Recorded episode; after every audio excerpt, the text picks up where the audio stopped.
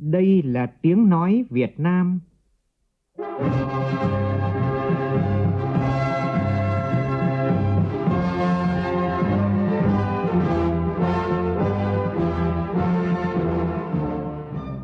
là tiếng nói Việt Nam, phát thanh từ Hà Nội, thủ đô nước Cộng hòa xã hội chủ nghĩa Việt Nam.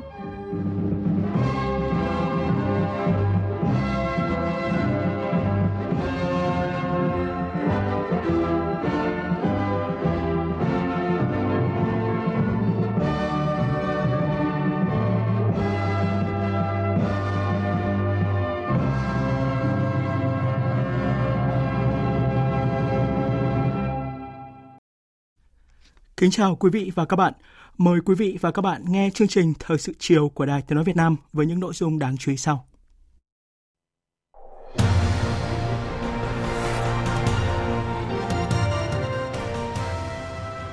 Lãnh đạo Đảng Nhà nước ta chúc mừng ngài Joseph Biden, Tổng thống thứ 46 của Hợp Trung Quốc Hoa Kỳ. Tổng Bí thư Chủ tịch nước Nguyễn Phú Trọng phát biểu chỉ đạo hội nghị trực tuyến toàn quốc triển khai công tác bầu cử đại biểu Quốc hội khóa 15 và đại biểu Hội đồng nhân dân các cấp nhiệm kỳ từ năm 2021 đến 2026. Chỉ còn 4 ngày nữa sẽ diễn ra Đại hội Đảng toàn quốc lần thứ 13. Nhân dân cả nước đang hướng về sự kiện lớn của đất nước với nhiều kỳ vọng. Trong chương trình hôm nay, phóng viên Đài Tiếng nói Việt Nam bắt đầu loạt 3 bài về dấu ấn của các kỳ đại hội Đảng. Hôm nay là bài nói về đại hội lần thứ ba của Đảng, xây dựng chủ nghĩa xã hội ở miền Bắc và thống nhất nước nhà. Khoảng 70% công nhân thành phố Hồ Chí Minh không về quê ăn Tết do ảnh hưởng của dịch Covid-19 và thiên tai. Năm người Trung Quốc nhập cảnh chui từ Quảng Ninh vào thành phố Hồ Chí Minh lên Con Tum mới bị phát hiện. Vụ việc một lần nữa cho thấy lỗ hổng trong việc kiểm soát và ngăn chặn người nhập cảnh trái phép qua biên giới. Nhiều máy bay phải chuyển hướng hạ cánh do thời tiết xấu tại sân bay Nội Bài, Hà Nội. Ngay khi bước chân vào Nhà Trắng, Tổng thống Mỹ Joseph Biden đã ký 17 sắc lệnh hành pháp.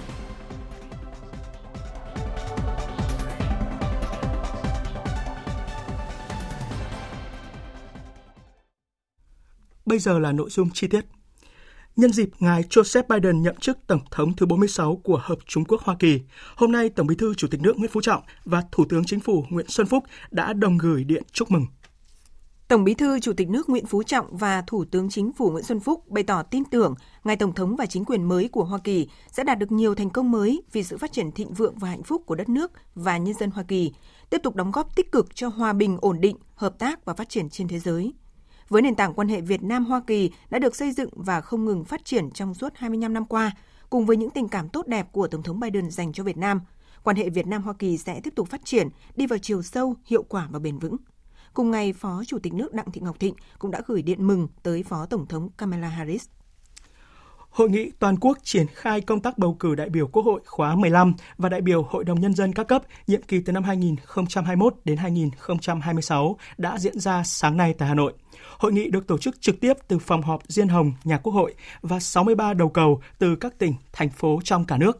Tổng Bí thư Chủ tịch nước Nguyễn Phú Trọng phát biểu chỉ đạo tại hội nghị. Cùng dự còn có Thủ tướng Nguyễn Xuân Phúc và Chủ tịch Quốc hội Nguyễn Thị Kim Ngân, Chủ tịch Hội đồng bầu cử quốc gia. Phản ánh của phóng viên Lê Tuyết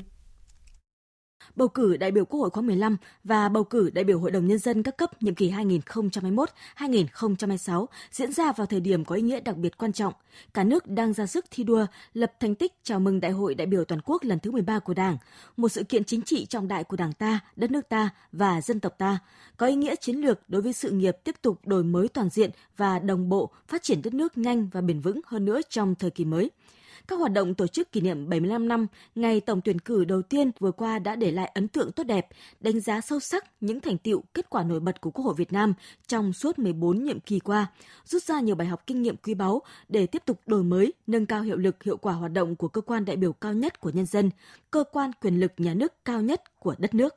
Tổng Bí thư, Chủ tịch nước Nguyễn Phú Trọng đề nghị, ngay sau hội nghị này, các cấp ủy, các tổ chức đảng, các cơ quan, tổ chức và đơn vị có liên quan cần tập trung lãnh đạo chỉ đạo, triển khai thực hiện thật tốt phương hướng, nhiệm vụ của cuộc bầu cử để cuộc bầu cử đại biểu Quốc hội khóa 15 và bầu cử đại biểu Hội đồng nhân dân các cấp nhiệm kỳ 2021-2026 đạt kết quả cao nhất và thật sự trở thành ngày hội của toàn dân.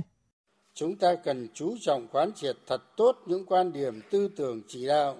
và những chủ trương chính sách lớn mà Đại hội đại biểu toàn quốc lần thứ 13 của Đảng đã đề ra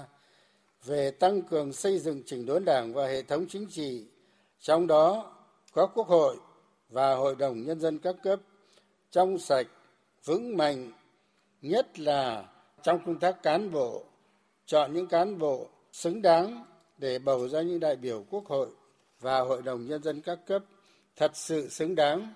có đủ đức, đủ tài, đủ trình độ, phẩm chất, năng lực,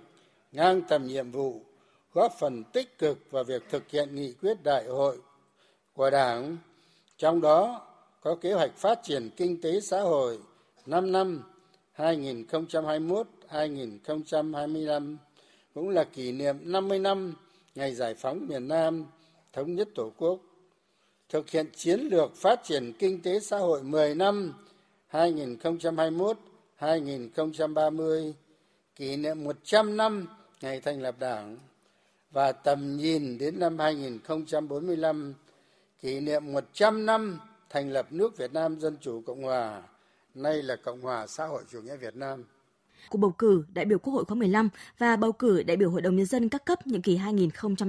2021-2026 có những điểm mới như quy định về thời gian đối với Ủy ban Thường vụ Quốc hội, Thường trực Hội đồng Nhân dân các cấp gửi văn bản điều chỉnh cơ cấu thành phần số lượng của cơ quan, tổ chức, đơn vị được giới thiệu ứng cử đại biểu Quốc hội, đại biểu Hội đồng Nhân dân đến Ủy ban Mặt trận Tổ quốc Việt Nam cấp tổ chức hội nghị hiệp thương. Danh sách giới thiệu người ứng cử trình ra hội nghị hiệp thương lần thứ hai đối với người ứng cử đại biểu Quốc hội cũng như đối với người ứng cử đại biểu Hội đồng Nhân dân phải đảm bảo số dư cần thiết để hội nghị xem xét lựa chọn lập danh sách sơ bộ. Danh sách giới thiệu người ứng cử trình ra hội nghị hiệp thương lần thứ ba phải đảm bảo có số dư lớn hơn số dư quy định tại khoản 6, điều 57 luật bầu cử đại biểu Quốc hội và đại biểu Hội đồng Nhân dân. Về việc tổ chức lấy ý kiến của cử tri có hai điểm mới. Trường hợp người được dự kiến giới thiệu ứng cử là đại biểu Quốc hội, đại biểu Hội đồng Nhân dân không đạt sự tín nhiệm của trên 50% số cử tri tham dự hội nghị cử tri nơi công tác thì ban lãnh đạo cơ quan tổ chức đơn vị tổ chức giới thiệu người khác. Những trường hợp người ứng cử không đạt sự tín nhiệm của trên 50% số cử tri tại hội nghị cử tri nơi cư trú thì không đưa vào danh sách giới thiệu tại hội nghị hiệp thương lần thứ ba, trừ trường hợp đặc biệt cần báo cáo rõ để hội nghị hiệp thương xem xét quyết định. Phát biểu bế mạc hội nghị, Chủ tịch Quốc hội Nguyễn Thị Kim Ngân, Chủ tịch Hội đồng bầu cử quốc gia tin tưởng rằng hội nghị đã truyền đạt đầy đủ tinh thần, nội dung cơ bản của các văn bản chỉ đạo, hướng dẫn của Bộ Chính trị, Ủy ban Thường vụ Quốc hội, Hội đồng bầu cử quốc gia, Chính phủ, Ủy ban Trung ương Mặt trận Tổ quốc Việt Nam và các bộ ngành về cuộc bầu cử đến các đại biểu, cơ quan và tổ chức hữu quan. Qua đây, đề cao và phát huy quyền, nghĩa vụ và trách nhiệm của công dân trong việc xây dựng bộ máy nhà nước trong sạch, vững mạnh, có hiệu lực hiệu quả, đồng thời giúp các cấp các ngành địa phương tiến hành triển khai tổ chức tốt nhất các hoạt động bầu cử nhằm tiếp tục xây dựng, củng cố và hoàn thiện nhà nước pháp quyền Việt Nam xã hội chủ nghĩa của nhân dân, do nhân dân và vì nhân dân. Kết quả của cuộc bầu cử sẽ góp phần quan trọng vào việc phát huy dân chủ, xây dựng khối đại đoàn kết thống nhất, thực hiện thắng lợi các mục tiêu, nhiệm vụ của nghị quyết Đại hội 13 của Đảng. Chúng tôi sẽ tổ chức một phiên họp Ủy ban Thường vụ Quốc hội vào cuối tuần này để xem xét thông qua về cái cơ cấu à, để thông báo về các địa phương và sau đó sẽ tiến hành ứng cử việc ứng cử hiệp thương lựa chọn giới thiệu người ứng cử lập và công bố danh sách người ứng cử đại biểu Quốc hội và đại biểu Hội đồng Nhân dân, thành lập các tổ chức bầu cử ở địa phương, tăng cường công tác thông tin, tuyên truyền an ninh và bảo đảm an ninh trật tự, công tác kiểm tra đôn đốc việc thi hành pháp luật về bầu cử. Để cuộc bầu cử bảo đảm đúng sự lãnh đạo của đảng, thực sự dân chủ, đúng pháp luật, và chúng ta lựa chọn bầu ra những người tiêu biểu về đức tài xứng đáng đại diện cho ý chí, nguyện vọng và quyền làm chủ của nhân dân để tham gia vào Quốc hội và Hội đồng Nhân dân các cấp. Việc triển khai công tác bầu cử trong thời gian tới là rất khẩn trương, khối lượng công việc rất lớn, diễn ra trong phạm vi rộng khắp toàn quốc và đúng vào dịp cả nước đang trong không khí chào mừng Đại hội Đảng toàn quốc lần thứ 13 và chuẩn bị đón Tết Nguyên đán. Do đó, Chủ tịch Quốc hội Nguyễn Thị Kim Ngân, Chủ tịch Hội đồng bầu cử quốc gia tin tưởng rằng với sự tập trung lãnh đạo của Đảng, sự vào cuộc tích cực, đầy trách nhiệm của cả hệ thống chính trị sẽ tiến hành cuộc bầu cử diễn ra đúng theo quy định. Vào chiều nay tại Phủ Chủ tịch, Văn phòng Chủ tịch nước tổ chức hội nghị tổng kết công tác năm qua và triển khai nhiệm vụ năm nay. Dự hội nghị có Tổng Bí thư Chủ tịch nước Nguyễn Phú Trọng và Phó Chủ tịch nước Đặng Thị Ngọc Thịnh. Phản ánh của phóng viên Việt Cường. Năm qua, Văn phòng đã chủ động nghiên cứu, tham mưu phục vụ Chủ tịch nước, Phó Chủ tịch nước, tham gia nghiên cứu, đóng góp với các bộ ngành, Ủy ban Thường vụ Quốc hội về một số dự thảo luật pháp lệnh, trình Chủ tịch nước ký lệnh công bố 17 luật và pháp lệnh, đã nghiên cứu tham mưu trình Tổng Bí thư Chủ tịch nước trình Quốc hội phê chuẩn ba hiệp định thương mại giữa Việt Nam và Liên minh châu Âu, gia nhập Công ước 105 của Tổ chức Lao động Quốc tế về xóa bỏ lao động cưỡng bức, nghiên cứu tham mưu trình Chủ tịch nước, Phó Chủ tịch nước ký quyết định đối với 52 điều ước quốc tế thuộc các lĩnh vực. Bên cạnh đó, Văn phòng đã nghiên cứu, thẩm định hồ sơ trình Chủ tịch nước, Phó Chủ tịch nước xem xét quyết định khen thưởng hơn 67.000 huân huy chương, danh hiệu vinh dự nhà nước cho các tập thể cá nhân, gửi thiếp mừng thọ của Chủ tịch nước đến hơn 13.000 công dân thọ 100 tuổi trong cả nước, kịp thời chu đáo, thể hiện sự kính trọng, đạo lý tốt đẹp của dân tộc đối với người cao tuổi. Trong lĩnh vực đối ngoại, đã phục vụ Tổng Bí thư Chủ tịch nước điện đàm với một số nguyên thủ của các nước lớn. Năm 2021, Văn phòng Chủ tịch nước tập trung xây dựng đội ngũ cán bộ có phẩm chất đạo đức, năng lực công tác, trình độ chuyên môn nghiệp vụ nhạy bén với thực tiễn, nắm vững và vận dụng đúng đắn, sáng tạo, chủ trương đường lối của Đảng, chính sách pháp luật của nhà nước và công tác nghiên cứu tham mưu, phục vụ các hoạt động đối nội và đối ngoại của Tổng Bí thư Chủ tịch nước, Phó Chủ tịch nước. Phát biểu tại hội nghị, Tổng Bí thư Chủ tịch nước Nguyễn Phú Trọng nhấn mạnh với vai trò của công tác văn phòng trong thời kỳ mới có ý nghĩa vô cùng quan trọng. Theo đó, văn phòng phải là cơ quan tham mưu chiến lược, tham mưu về chủ trương biện pháp, đề xuất kiến nghị những việc theo đúng quy định của pháp luật, Tổng Bí thư Chủ tịch nước đánh giá cao bốn văn phòng là Văn phòng Trung ương Đảng, Văn phòng Chủ tịch nước, Văn phòng Chính phủ và Văn phòng Quốc hội trong công tác phối hợp và hoàn thành tốt nhiệm vụ được giao. Văn phòng là cơ quan tham mưu chiến lược, phải đề xuất ra được những cái chủ trương, đề xuất ra được những cái giải pháp và có sự phối hợp rất là an ý, nhịp nhàng. Nhưng mà rồi là các đồng chí phối hợp với nhau không chỉ với văn phòng tổng bí thư mà tôi đề nghị là cả bốn văn phòng, chính phủ, quốc hội. Thế vừa qua ta đã làm rất tốt rồi. Nhưng mà nên chăng lưu ý thêm vấn đề này? Muốn tham mưu được, muốn đề xuất được đúng và toàn vấn đề hệ trọng của đất nước cả, thì phải có bản lĩnh, phải có trình độ, phải có trí tuệ và phải có phương pháp làm việc đúng.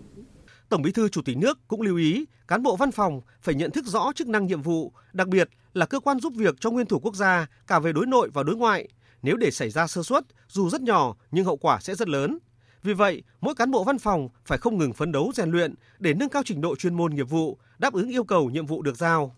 Xây dựng đảng là xây dựng con người, xây dựng tổ chức, xây dựng cơ chế, quy chế làm việc, đặc biệt là xây dựng con người giúp cho anh có trình độ, có bản lĩnh, thường xuyên giám sát anh, góp ý kiến cho nhau. Phê bình, tự phê bình là nguyên tắc hoạt động của đảng. Thì phải có cái sự phối hợp. Nhưng hôm nay các đồng chí cũng có sáng kiến là không chỉ bàn công việc của văn phòng, mà công tác đảng, công tác đoàn thể, phải không ạ? Vừa tiết kiệm thời gian nhưng nó cũng có liên quan với nhau đấy. Có cái kế hoạch bồi dưỡng, đào tạo cho anh em, phải có chế độ chính sách với anh em có biết công việc thì mới thương anh em chế độ chính sách thế nào để cho nó phù hợp Hôm nay, Thủ tướng Nguyễn Xuân Phúc đã điện đàm với Thủ tướng Australia Scott Morrison để trao đổi về quan hệ song phương và các vấn đề khu vực quốc tế cùng quan tâm. Thủ tướng Australia Scott Morrison chúc mừng những thành công vượt bậc của Việt Nam trong năm 2020, trở thành hình mẫu thành công hiếm có trên thế giới về kiểm soát hiệu quả đại dịch COVID-19, đồng thời vẫn giữ ổn định và phát triển kinh tế xã hội trong bối cảnh kinh tế toàn cầu lâm vào suy thoái nghiêm trọng nhất trong nhiều thập kỷ. Thủ tướng Scott Morrison chúc mừng và tin tưởng Đại hội Đảng toàn quốc lần thứ 13 của Việt Nam sẽ thành công tốt đẹp. Chúc mừng Việt Nam đã hoàn thành xuất sắc vai trò Chủ tịch ASEAN 2020, Đặc biệt, việc ký Hiệp định Đối tác Kinh tế Toàn diện khu vực, gọi tắt là RCEP, đã mở ra cơ hội mới cho tự do hóa, thuận lợi hóa thương mại và đầu tư, góp phần hỗ trợ phục hồi kinh tế chung của toàn khu vực. Cảm ơn Việt Nam đã ủng hộ đưa cơ chế họp cấp cao ASEAN-Australia thành thường niên. Thủ tướng Scott Morrison mong muốn quan hệ hai nước sẽ được nâng lên thành đối tác chiến lược toàn diện vào năm 2023, nhân kỷ niệm 50 năm thiết lập quan hệ ngoại giao Việt Nam-Australia – Thủ tướng Chính phủ Nguyễn Xuân Phúc đề nghị hai bên tích cực khai thác hiệu quả các tiềm năng và thế mạnh hợp tác, phấn đấu sớm trở thành một trong 10 đối tác thương mại hàng đầu của nhau và tăng gấp đôi dòng đầu tư hai chiều, hướng tới phục hồi bền vững sau đại dịch. Trong đó có việc sớm hoàn tất và ký kết chiến lược hợp tác kinh tế tăng cường, phát huy hiệu quả hợp tác trong các hiệp định CPTPP, RCEP nhằm thúc đẩy thương mại, giảm thiểu tranh chấp. Thủ tướng đề nghị Australia tiếp tục hỗ trợ kỹ thuật và mở cửa thị trường hơn nữa cho nông sản Việt Nam, tăng hỗ trợ ODA cho Việt Nam – Thủ tướng Scott Morrison nhất trí với Thủ tướng Nguyễn Xuân Phúc tiếp tục thúc đẩy gắn kết kinh tế giữa hai nước, dành thêm nguồn lực và hỗ trợ Việt Nam tiếp cận nguồn vaccine hiệu quả, an toàn, tăng cường hợp tác tại các cơ chế diễn đàn khu vực và quốc tế. Australia khẳng định tiếp tục ủng hộ Việt Nam đảm nhiệm thành công vai trò ủy viên không thường trực Hội đồng Bảo an Liên Hợp Quốc trong năm 2021, hỗ trợ triển khai hoạt động gìn giữ hòa bình Liên Hợp Quốc. Australia tham gia hội nghị về vai trò của phụ nữ trong hoạt động gìn giữ hòa bình Liên Hợp Quốc năm 2021 phối hợp chặt chẽ với Việt Nam triển khai các chương trình phát triển kinh tế tại tiểu vùng sông Mekong và sẵn sàng tham gia các cơ chế hợp tác ba bên ở khu vực giữa Việt Nam, Australia với Lào, Campuchia. Hai nhà lãnh đạo khẳng định tầm quan trọng của việc tăng cường hợp tác, duy trì hòa bình, ổn định, an ninh, an toàn và tự do hàng hải và hàng không, đảm bảo các quyền và lợi ích chính đáng như quy định tại Công ước Liên Hợp Quốc về luật biển năm 1982, giải quyết hòa bình các tranh chấp dựa trên luật pháp quốc tế, trong đó có UNCLOS năm 1982, thực hiện đầy đủ và hiệu quả DOC, tiến tới đạt được COC thực chất, hiệu quả và phù hợp với luật pháp quốc tế. Thủ tướng Chính phủ Nguyễn Xuân Phúc đánh giá cao kết quả chuyến thăm Việt Nam của Thủ tướng Scott Morrison năm 2019, mời Thủ tướng Scott Morrison và phu nhân thăm lại Việt Nam. Thủ tướng Scott Morrison cảm ơn, vui vẻ nhận lời và cũng bày tỏ mong muốn được đón Thủ tướng Nguyễn Xuân Phúc và phu nhân thăm Australia trong thời gian tới. Nhận lời mời của Bộ trưởng Ngoại giao Brunei Darussalam, hôm nay Phó Thủ tướng Bộ trưởng Bộ Ngoại giao Phạm Bình Minh dẫn đầu đoàn Việt Nam dự hội nghị hẹp Bộ trưởng Ngoại giao ASEAN trực tuyến. Cùng tham dự hội nghị có Ngoại trưởng các nước ASEAN và Tổng thư ký ASEAN. Đây là hoạt động đầu tiên theo thông lệ ASEAN nhằm thảo luận định hướng, ưu tiên cả năm của ASEAN và trao đổi về các vấn đề quốc tế và khu vực cùng quan tâm. Tại hội nghị, các nước đánh giá cao và chúc mừng Việt Nam hoàn thành xuất sắc nhiệm kỳ Chủ tịch ASEAN năm 2020 Hội nghị nhất trí ASEAN tiếp tục đẩy mạnh xây dựng cộng đồng ứng phó với COVID-19. Các nước khẳng định ủng hộ chủ đề Chúng ta quan tâm, chúng ta chuẩn bị, chúng ta thịnh vượng. Nhân dịp này, Chủ tịch Brunei đề xuất các ưu tiên sáng kiến cho hợp tác ASEAN năm 2021, trong đó có xây dựng cách tiếp cận tổng thể của ASEAN, thúc đẩy hợp tác đa phương, xây dựng cấu trúc khu vực dựa trên luật lệ, ứng phó với các tình huống khẩn cấp và thảm họa, chăm sóc sức khỏe tinh thần của người dân, khuyến khích vai trò và sự tham gia, đóng góp của thanh niên cho hòa bình và thịnh vượng chung. Trao đổi về những vấn đề quốc tế và khu vực cùng quan tâm, hội nghị nhất trí ASEAN tiếp tục đối mặt với nhiều thách thức, trong đó có nạn khủng bố, cướp biển, an ninh mạng, biến đổi khí hậu, buôn bán người, ma túy cũng như những diễn biến căng thẳng, phức tạp tại một số điểm nóng ở khu vực như Biển Đông, bán đảo Triều Tiên. Về tình hình Biển Đông, các bộ trưởng tái khẳng định tầm quan trọng của việc duy trì hòa bình, ổn định, an ninh, an toàn, tự do hàng hải và hàng không ở Biển Đông – Trước tình hình phức tạp thời gian qua với những vụ việc nghiêm trọng làm sói mòn lòng tin, phương hại tới hòa bình, an ninh, các bộ trưởng tiếp tục nhấn mạnh nguyên tắc kiềm chế, không quân sự hóa, tuân thủ luật pháp quốc tế và công ước luật biển, cũng như yêu cầu thực hiện đầy đủ, nghiêm túc tuyên bố về ứng xử của các bên ở Biển Đông DOC và nỗ lực đạt được Bộ Quy tắc ứng xử trên Biển Đông COC hiệu quả và hiệu lực, phù hợp với các luật pháp quốc tế, trong đó có Công ước luật biển của Liên Hợp Quốc UNCLOS 1982. Phát biểu tại hội nghị, Phó Thủ tướng Bộ trưởng Ngoại giao Phạm Bình Minh cảm ơn sự hợp tác và hỗ trợ của các quốc gia đã dành cho Việt Nam để hoàn thành nhiệm vụ Chủ tịch ASEAN năm 2020, khẳng định sẽ ủng hộ và hợp tác chặt chẽ với Brunei và các nước ASEAN nhằm thực hiện các mục tiêu ưu tiên đề ra cho năm ASEAN 2021. Trao đổi về tình hình Biển Đông, đề cập tới những diễn biến phức tạp thời gian gần đây, Phó Thủ tướng khẳng định đóng góp cho hòa bình, ổn định trên Biển Đông là trách nhiệm của tất cả các quốc gia trong khu vực – để phấn đấu đạt mục tiêu này, ASEAN cần phát huy trách nhiệm, có tiếng nói thống nhất, đề cao các nguyên tắc cơ bản và lập trường chung những năm qua. Đặc biệt, cần đề cao tinh thần thượng tôn pháp luật, tuân thủ luật pháp quốc tế, trong đó có Công ước Luật Biển của Liên Hợp Quốc UNCLOS 1982, khuôn khổ pháp lý điều chỉnh mọi hoạt động trên các vùng biển và đại dương. Việt Nam sẽ cùng các nước tuân thủ nghiêm túc và đầy đủ tuyên bố DOC cùng ASEAN và Trung Quốc hướng tới sớm đạt được bộ quy tắc COC hiệu lực, hiệu quả, phù hợp với luật pháp quốc tế, trong đó có UNCLOS 1982. Đại hội đại biểu toàn quốc lần thứ 13 của Đảng, niềm tin và khát vọng.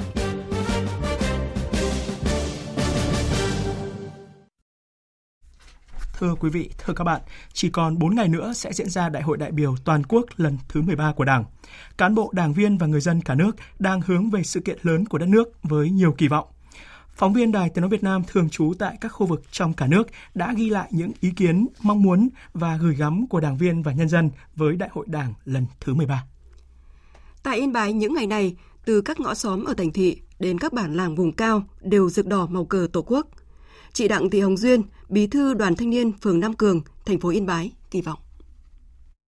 Đảng sẽ tiếp tục đổi mới phương thức lãnh đạo, quan tâm hơn nữa và tin tưởng vào những người trẻ, mạnh dạn giao cho cán bộ trẻ chịu trách nhiệm những công việc khó, đòi hỏi sự nhiệt tình, sung kích, qua đó khẳng định vị trí, vai trò của thanh niên trong xã hội.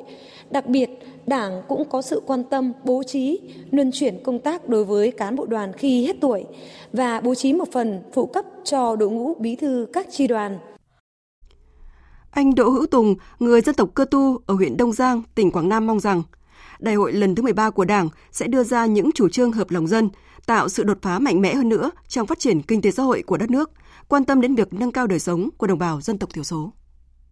Tôi là đồng bào Cơ Tu, cũng mong muốn là Đại hội 13 của Đảng á, đề ra nhiều cái chính sách mới cho vùng đồng bào dân tộc thiểu số nói chung và trong đó có Quảng Nam nói riêng là những chính sách về an sinh xã hội, khởi nghiệp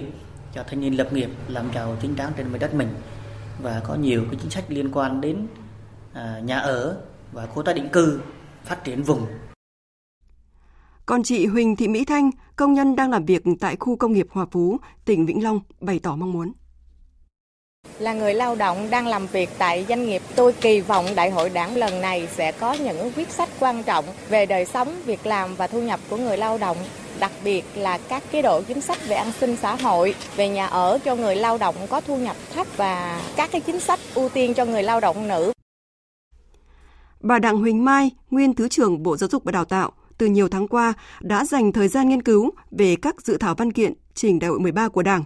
trong đó đặc biệt quan tâm đến lĩnh vực giáo dục và khoa học công nghệ. Bởi đây là lĩnh vực khoa học quan trọng giúp thúc đẩy các lĩnh vực khác cùng phát triển trong thời gian tới.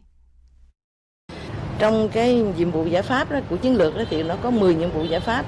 Tuy nhiên đó là ở cái giải pháp thứ hai nói về phát triển khoa học công nghệ nhưng mà chúng tôi muốn là đưa cái giải pháp nhiệm vụ giải pháp thứ tư đó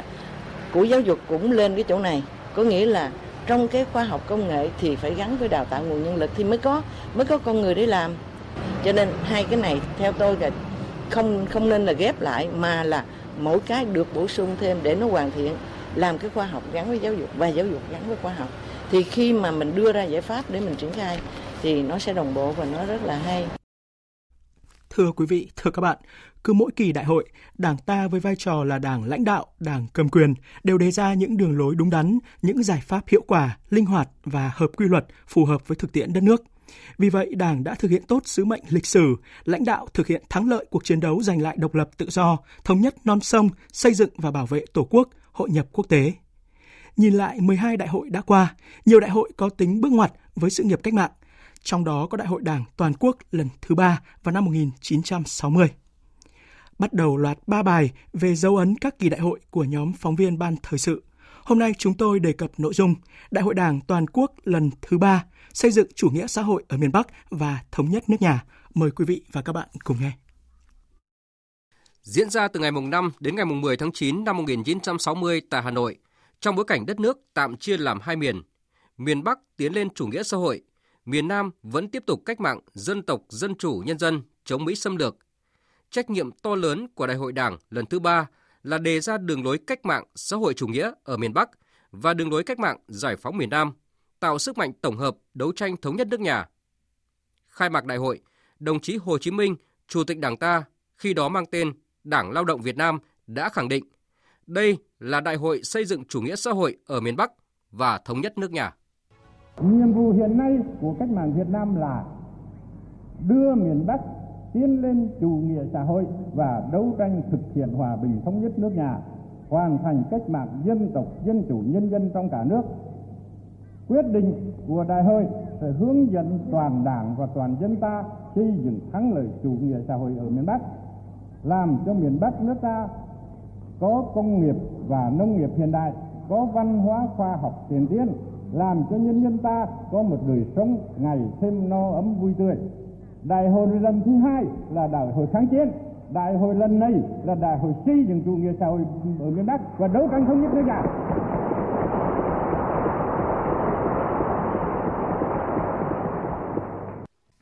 Thuận lợi của giai đoạn này là miền Bắc đã có 6 năm hòa bình, cuộc cách mạng xã hội chủ nghĩa đã tiến một bước quan trọng.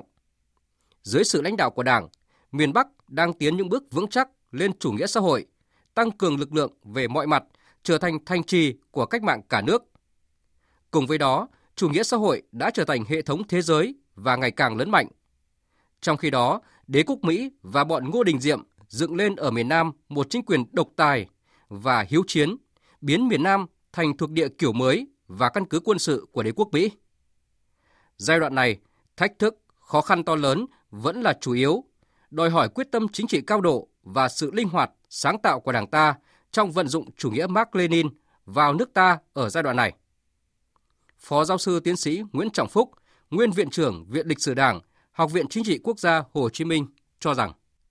đặc điểm của ta lúc đó là đi lên chủ nghĩa xã hội nhưng mà lại không qua chủ nghĩa tư bản nông nghiệp lạc hậu này lại phải trải qua chiến tranh lâu dài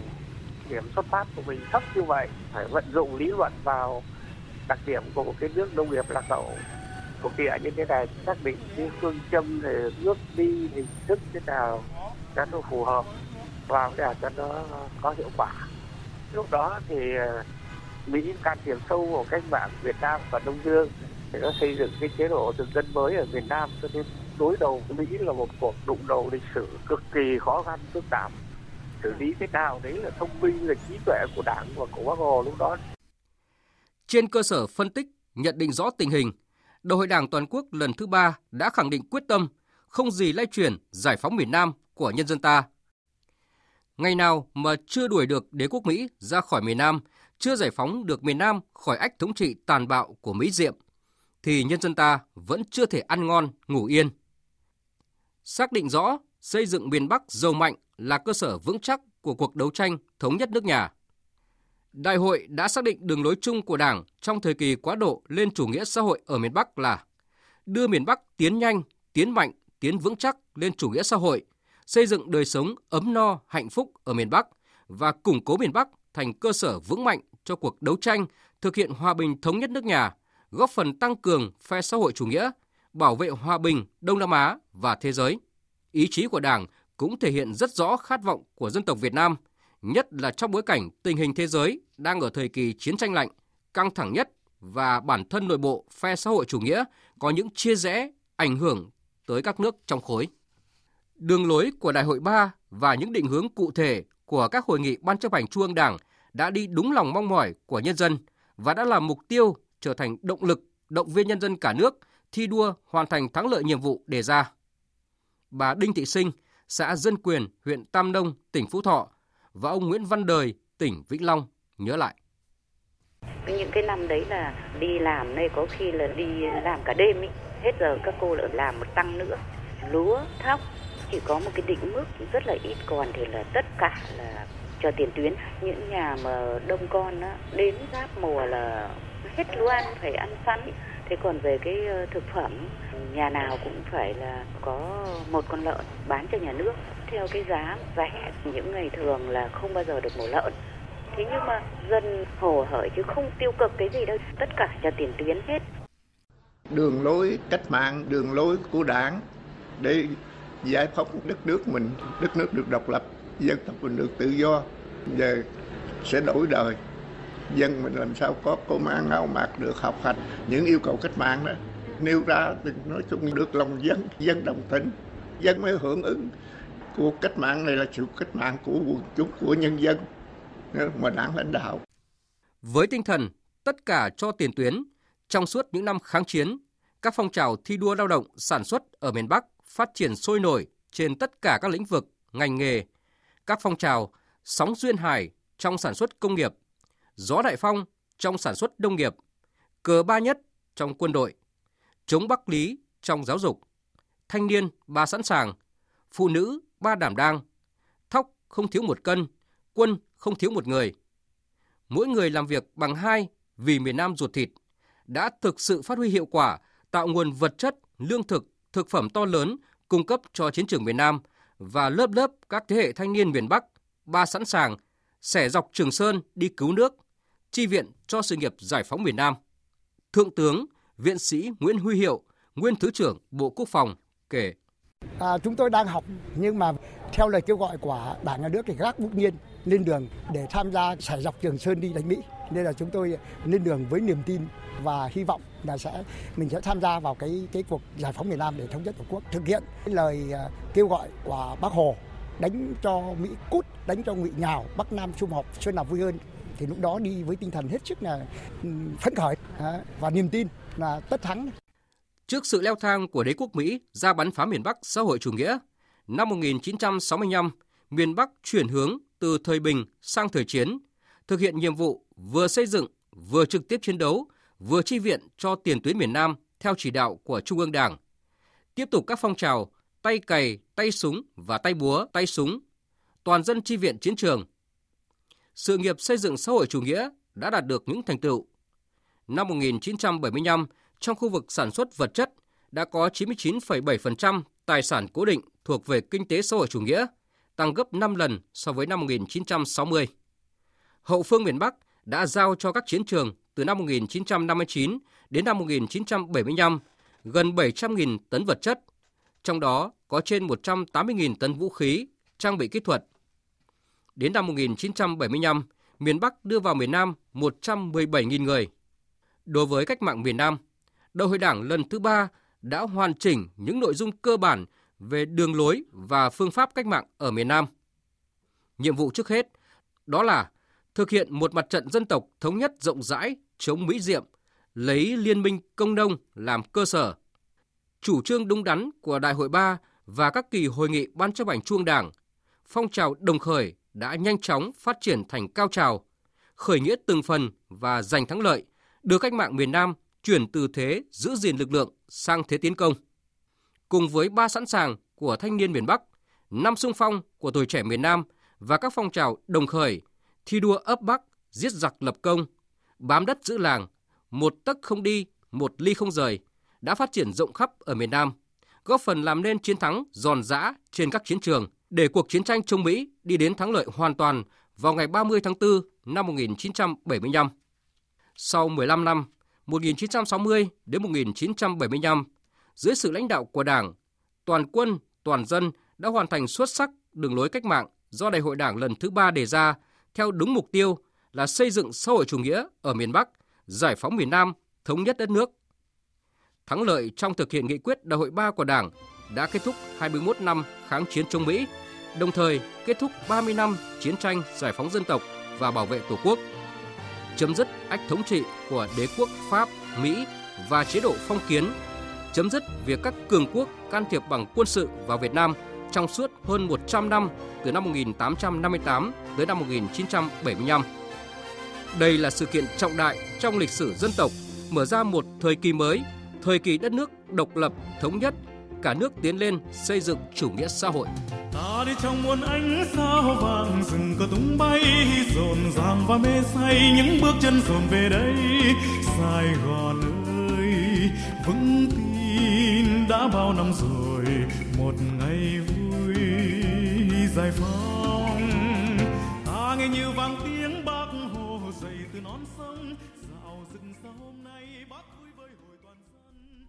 Chương trình thời sự của Đài Tiếng nói Việt Nam xin được tiếp tục với những tin đáng chú ý khác. Chiều nay, Ủy viên Bộ Chính trị, Phó Chủ tịch Thường trực Quốc hội Tòng Thị Phóng có buổi làm việc với lãnh đạo huyện Nari, tỉnh Bắc Cạn. Phó Chủ tịch Quốc hội đề nghị địa phương tiếp tục phát huy dân chủ đoàn kết, khai thác tốt tiềm năng lợi thế trong phát triển kinh tế xã hội, đặc biệt là các sản phẩm nông lâm sản như cam quýt, miến rong, mật ong rừng. Trước mắt cần thực hiện tốt một số công việc sau. Thứ nhất là tới đây là sẽ phải triển khai nhanh nghị quyết, học tập nghị quyết đại hội 13 rồi, cái thứ hai nữa là phải chuẩn bị cho cái bầu cử đại biểu quốc hội và hội đồng nhân dân các cấp. Đồng thời lại phải tiếp tục lãnh đạo phát triển kinh tế xã hội,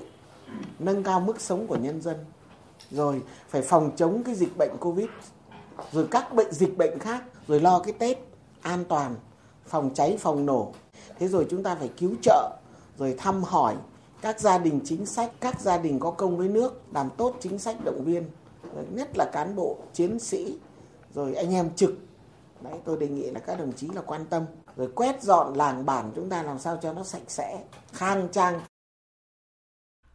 Phát biểu chỉ đạo tại hội nghị tổng kết công tác năm qua và triển khai nhiệm vụ năm nay của Tập đoàn Than và Khoáng sản Việt Nam, Phó Thủ tướng Trịnh Đình Dũng yêu cầu tập đoàn phải chủ động, linh hoạt điều hành sản xuất, đáp ứng nhu cầu thị trường, đảm bảo cung ứng đủ than cho sản xuất và tiêu dùng, đặc biệt là cho sản xuất điện. Tin của phóng viên Sơn Lâm. Năm 2020, do tác động của đại dịch COVID-19 khiến chuỗi cung ứng toàn cầu đứt gãy, làm cho nhiều ngành kinh tế gặp khó khăn. Tập đoàn Than và Khoáng sản Việt Nam TKV đã thực hiện thắng lợi mục tiêu kép vừa phòng chống dịch vừa bảo đảm sản xuất kinh doanh. Doanh thu của tập đoàn năm 2020 đạt hơn 123.400 tỷ đồng, nộp ngân sách nhà nước 19.500 tỷ đồng và lợi nhuận đạt được gần 3.000 tỷ đồng. Đáng chú ý, sản lượng điện, sản lượng alumin đạt cao nhất từ trước đến nay, với sản lượng 1,42 triệu tấn alumin bằng 109% kế hoạch. Phó Thủ tướng Trịnh Đình Dũng yêu cầu tập đoàn thực hiện chương trình hành động của chính phủ theo nghị quyết số 55 của Bộ Chính trị về định hướng chiến lược phát triển năng lượng quốc gia của Việt Nam đến năm 2030, tầm nhìn đến năm 2045. Năm 2021, TKV đặt mục tiêu đạt tổng doanh thu 123.880 tỷ đồng, tương đương với thực hiện năm 2020, nộp ngân sách 17.900 tỷ đồng. Lợi nhuận tập đoàn đạt 3.000 tỷ đồng. Về sản xuất kinh doanh than, TKV phấn đấu tiêu thụ 42 triệu tấn than, sản xuất 38,5 triệu tấn và nhập khẩu 1,4 triệu tấn than tùy theo tình hình thị trường để điều chỉnh cho phù hợp. Để phấn đấu hoàn thành các chỉ tiêu này, tập đoàn sẽ tiến hành liên thông các mỏ lộ thiên, hầm lò để mở rộng không gian và tiết giảm chi phí quản lý sản xuất, phát triển các mỏ than theo tiêu chí mỏ xanh, mỏ hiện đại, mỏ sản lượng cao, chuẩn hóa các kho cảng dịch vụ logistics phục vụ công tác xuất nhập khẩu, chế biến, pha trộn và tiêu thụ than. Về các hoạt động chăm lo cho người lao động, khoảng 70% công nhân thành phố Hồ Chí Minh, tương đương gần 200.000 công nhân quê ở miền Bắc sẽ không về quê ăn Tết. Con số này tăng 20% so với năm trước. Thông tin này được ông Huỳnh Văn Tuấn, Chủ tịch Công đoàn khu chế xuất khu công nghiệp thành phố Hồ Chí Minh chia sẻ vào sáng nay. Theo ông Huỳnh Văn Tuấn, lý do lượng công nhân không về quê ăn Tết tăng do ảnh hưởng dịch bệnh. Họ bị dừng việc, hoãn việc nên đã về quê một thời gian trong năm. Năm qua thiên tai xảy ra nặng nề ở miền Trung, nhiều người dự định ở lại làm thêm dịp Tết kiếm thêm thu nhập. Kinh phí chăm lo Tết cho công nhân ở thành phố Hồ Chí Minh năm nay khoảng 103 tỷ đồng, bao gồm các phần quà, tiền mặt, vé tàu xe, máy bay. Những người ở lại sẽ được chăm lo đời sống vật chất và tinh thần. Các gian hàng bán hàng bình ổn, phiên chợ không đồng cũng sẽ mở cửa phục vụ trong dịp Tết. Dự kiến ngày 28 Tết, hơn 500 công nhân có hoàn cảnh khó khăn, ảnh hưởng thiên tai sẽ được trao phần quà trị giá 500.000 đồng tại công viên Đầm Sen. Ủy ban nhân dân các quận huyện cũng sẽ phối hợp với Liên đoàn Lao động địa phương tổ chức các hoạt động như lì xì, đón giao thừa, nấu bánh trưng, trang trí đào mai cho các khu trọ và xóm công nhân. Tại cuộc họp Ban chỉ đạo quốc gia phòng chống dịch COVID-19 diễn ra vào sáng nay dưới sự chủ trì của Phó Thủ tướng Vũ Đức Đam, Bộ Y tế cho biết đang tích cực phối hợp với các bộ ngành để xác định những đối tượng ưu tiên tiêm vaccine và động viên bà con không về nước vào thời điểm này. Phản ánh của phóng viên Phương Thoa.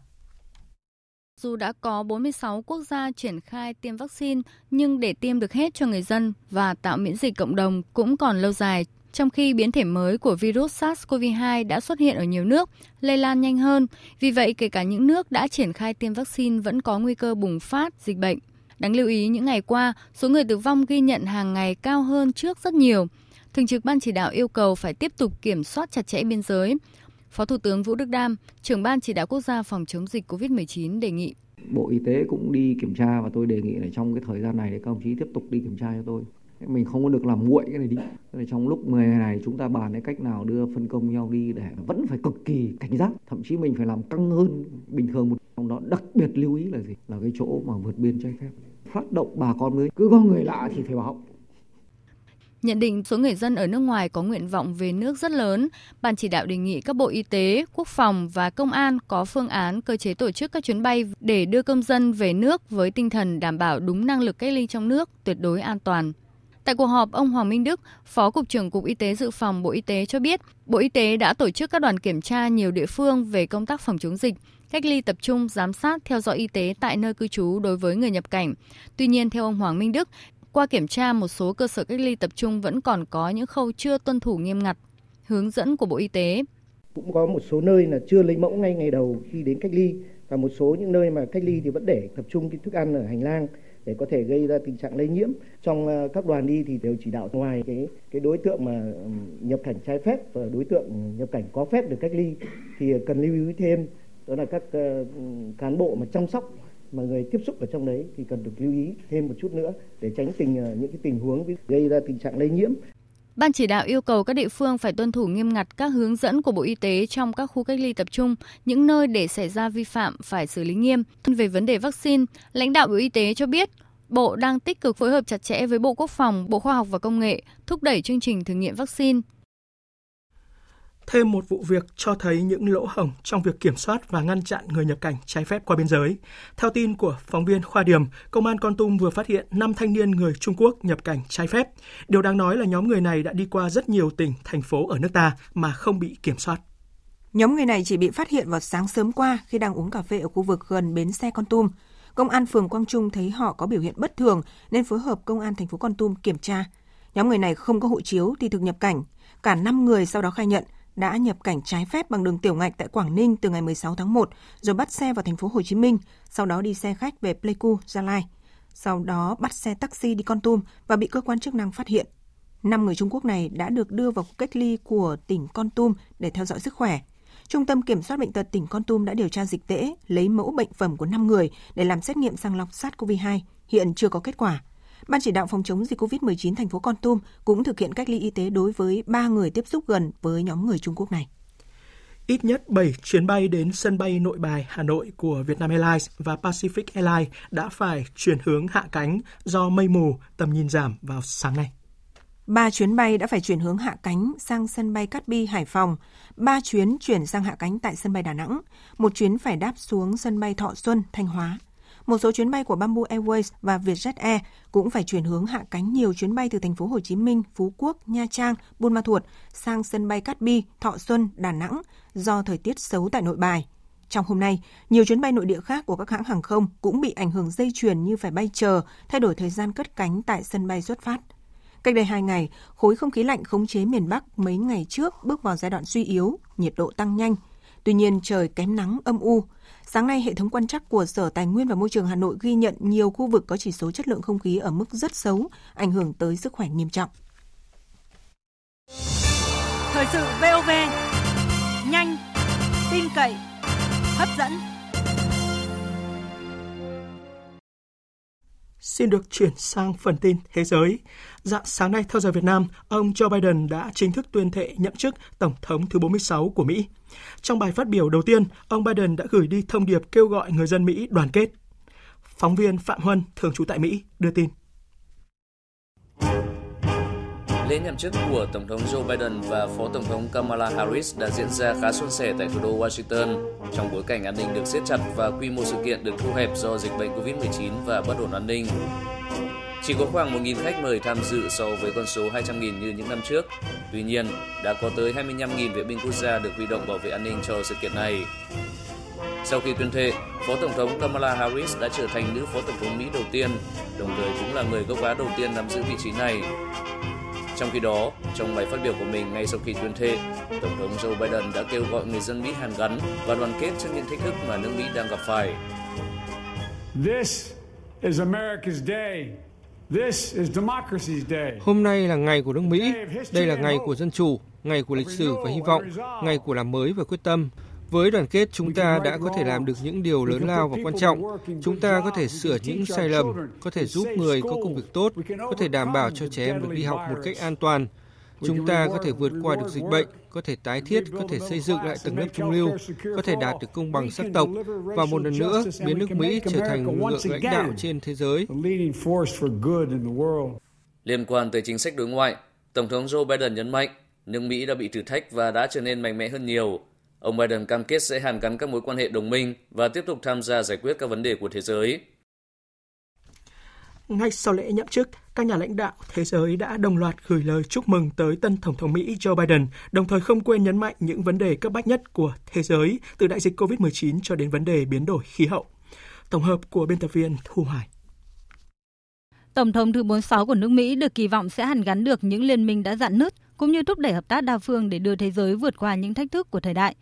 Tổng thống Pháp Emmanuel Macron lưu ý tính cấp bách của việc giải quyết những nguy cơ mà thế giới đang phải đối mặt, trong đó có biến đổi khí hậu. Thủ tướng Đức Angela Merkel cũng gửi lời chúc mừng tới tân Tổng thống Joe Biden cùng Phó Tổng thống Kamala Harris trong ngày nhậm chức. Trong khi đó, Thủ tướng Anh Boris Johnson một lần nữa khẳng định mong muốn làm việc với chính quyền mới của Mỹ để tăng cường mối quan hệ xuyên đại Tây Dương.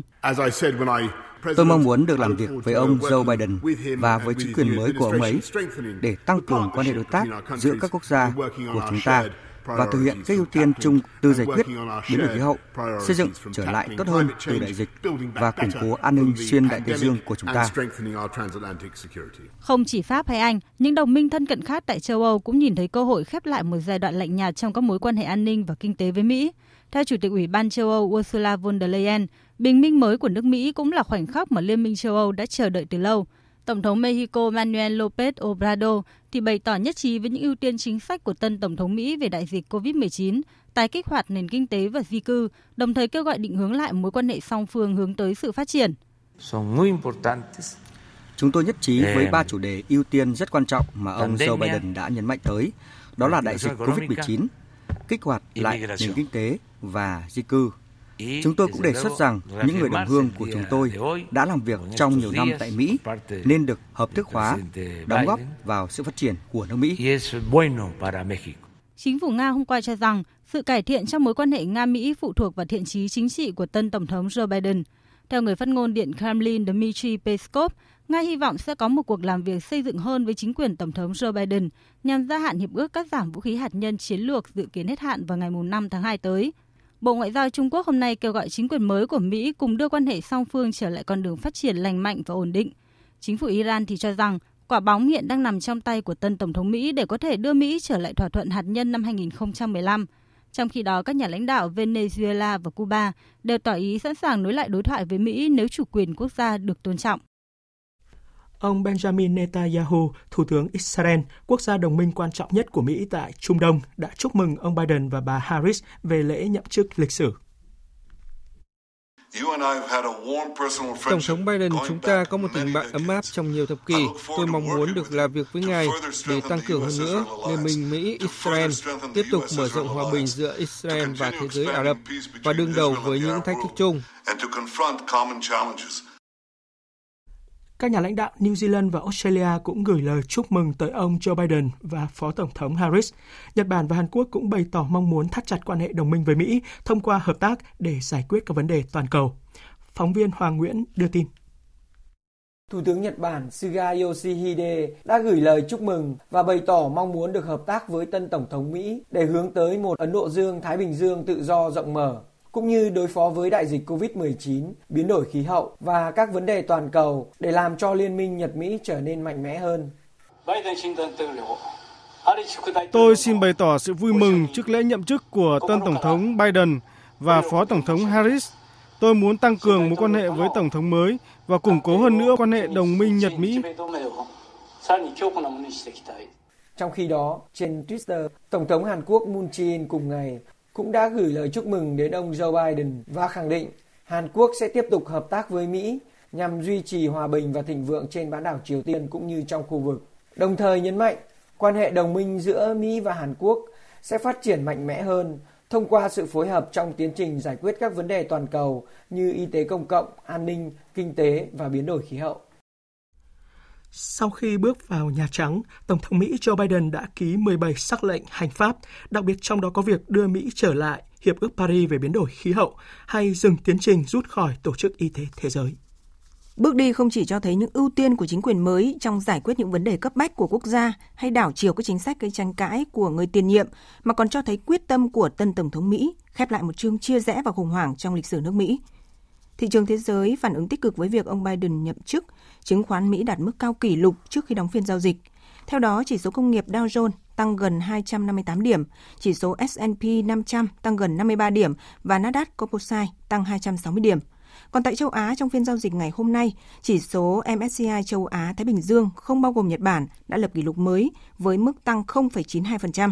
Chỉ số trên hàng loạt thị trường chứng khoán châu Á khác cũng đi lên. Chỉ số Nikkei 225 của Nhật Bản ghi nhận mức giá chốt phiên cao nhất từ tháng 8 năm 1990 ở mức 233,60 điểm, tăng 0,82%. Trong khi đó, chỉ số Kospi Hàn Quốc, Shanghai Composite và S&P ASX 200 của Australia cũng tăng đột biến. Chuyển sang các tin thế giới đáng chú ý khác. Nga ủng hộ việc gia hạn hiệp ước về các biện pháp cắt giảm và hạn chế vũ khí tấn công chiến lược gọi tắt là START 3 thêm 5 năm. Phóng viên Văn Thường, thường trú tại Nga, đưa tin. Thông báo của Bộ Ngoại giao Nga cho biết, Nga ủng hộ và tiếp tục ủng hộ việc gia hạn hiệp ước START 3 xuất phát từ những lập trường thực tế nhất. Bộ Ngoại giao Nga nhấn mạnh việc xem xét kéo dài thỏa thuận theo hình thức đã được ký kết mà không có bất kỳ điều kiện tiên quyết nào. Bộ Ngoại giao Nga cũng cho rằng việc gia hạn START 3 thêm 5 năm sẽ cho phép Nga và Mỹ cùng nhau tìm câu trả lời cho những vấn đề đang phát sinh hiện nay trong lĩnh vực ổn định chiến lược và an ninh quốc tế, đồng thời duy trì mức độ minh bạch và khả năng dự đoán về vũ khí tấn công chiến lược. Điều này sẽ đáp ứng lợi ích an ninh của cả hai quốc gia và toàn thế giới. Tuyên bố lưu ý rằng Nga mong đợi chính quyền mới của Mỹ có cách tiếp cận mang tính xây dựng đối với START 3, đồng thời khẳng định Nga sẵn sàng cho công việc này trên nguyên tắc bình đẳng và tính đến lợi ích của hai bên. Về đại dịch COVID-19, các nước châu Âu như là Pháp và Tây Ban Nha đang chứng kiến số ca nhiễm bùng phát trở lại. Làn sóng COVID-19 mới do biến thể của virus SARS-CoV-2 đã nhấn chìm các bệnh viện tại Anh, khiến cho hệ thống y tế với các đội ngũ y bác sĩ dần suy kiệt với các ca bệnh trẻ hóa tăng vọt. Tổng hợp của biên tập viên Khánh Hà. Tại Bệnh viện Đại học Milton Keynes ở Anh, cuộc chiến giữa sự sống và cái chết của các bác sĩ và bệnh nhân nhiễm COVID-19 luôn cam go từng giây, từng phút với số lượng có hạn của các đội ngũ y bác sĩ, không phải tất cả mọi người đều được điều trị khi tới bệnh viện và các nhân viên y tế tại đây cũng đang dần kiệt sức. Chuyên viên chăm sóc Joy Halliday cho biết.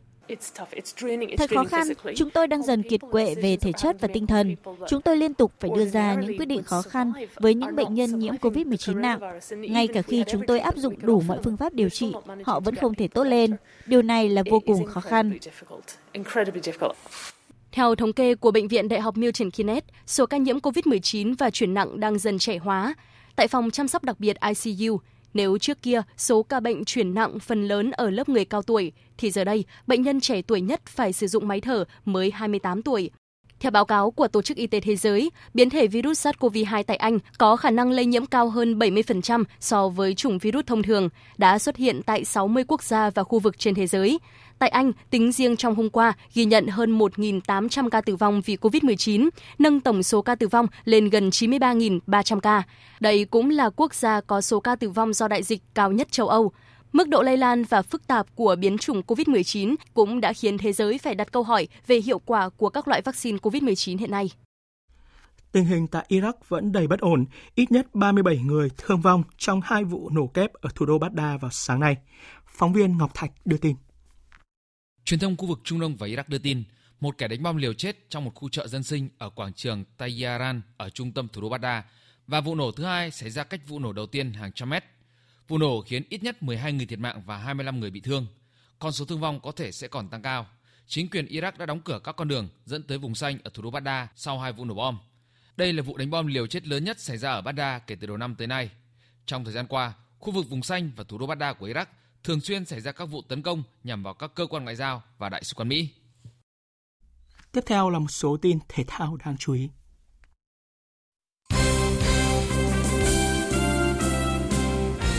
Thưa quý vị và các bạn, chiều mai 22 tháng 1, vòng 2 V-League 2021 sẽ chính thức khởi tranh bằng cuộc so tài giữa Hoàng Anh Gia Lai và Sông Lam Nghệ An tại sân Pleiku. Sau khi bỏ lỡ trận vòng 1 gặp Sài Gòn vì chấn thương thì Nguyễn Phong Hồng Duy, Nguyễn Tuấn Anh hồi phục và có thể góp mặt trong trận gặp Sông Lam Nghệ An.